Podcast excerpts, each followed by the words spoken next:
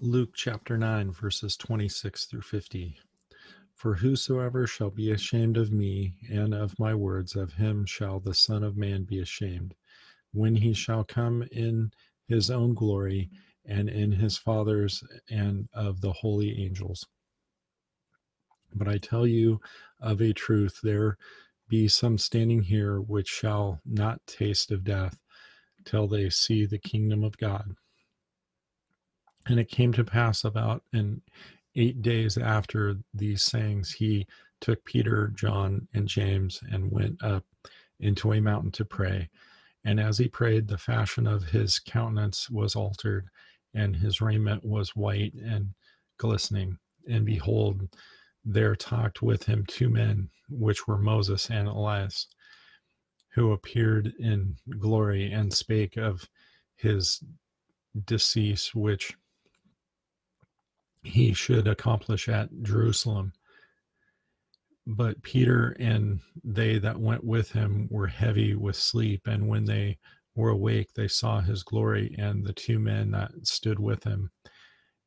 And it came to pass as they departed from him, Peter said unto Jesus, Master, it is good for us to be here, and let us make the three tabernacles, one for thee, and one for Moses, and one for Elijah, not knowing what he said.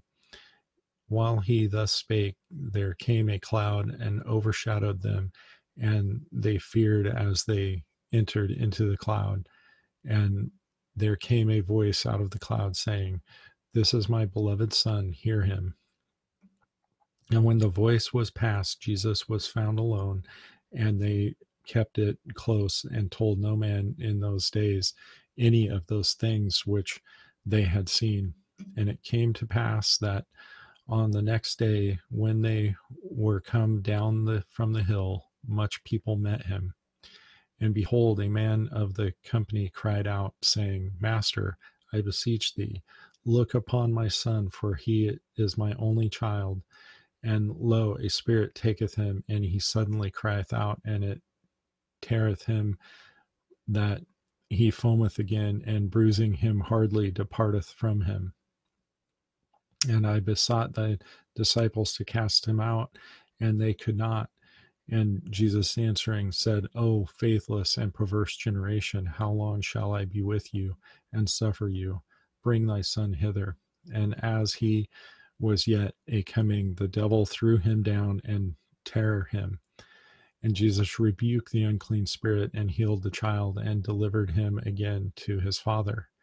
And they were all amazed at the mighty power of God. But while they wondered, everyone at all things which Jesus did, he said unto his disciples, Let these sayings sink down into your ears, for the Son of Man shall be delivered into the hands of men but they understood not the saying, and it was hid from them that they perceived it not, and they feared to ask him of the saying.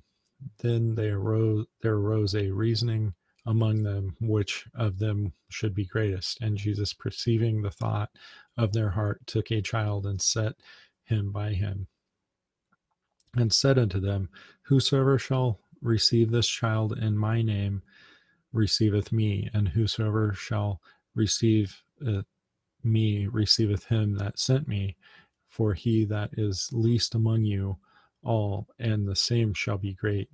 And John answered and said, Master, we saw one casting out devils in thy name, and we forbade him, because he followeth not with us. And Jesus said unto him, Forbid him not, for he that is not against us is for us.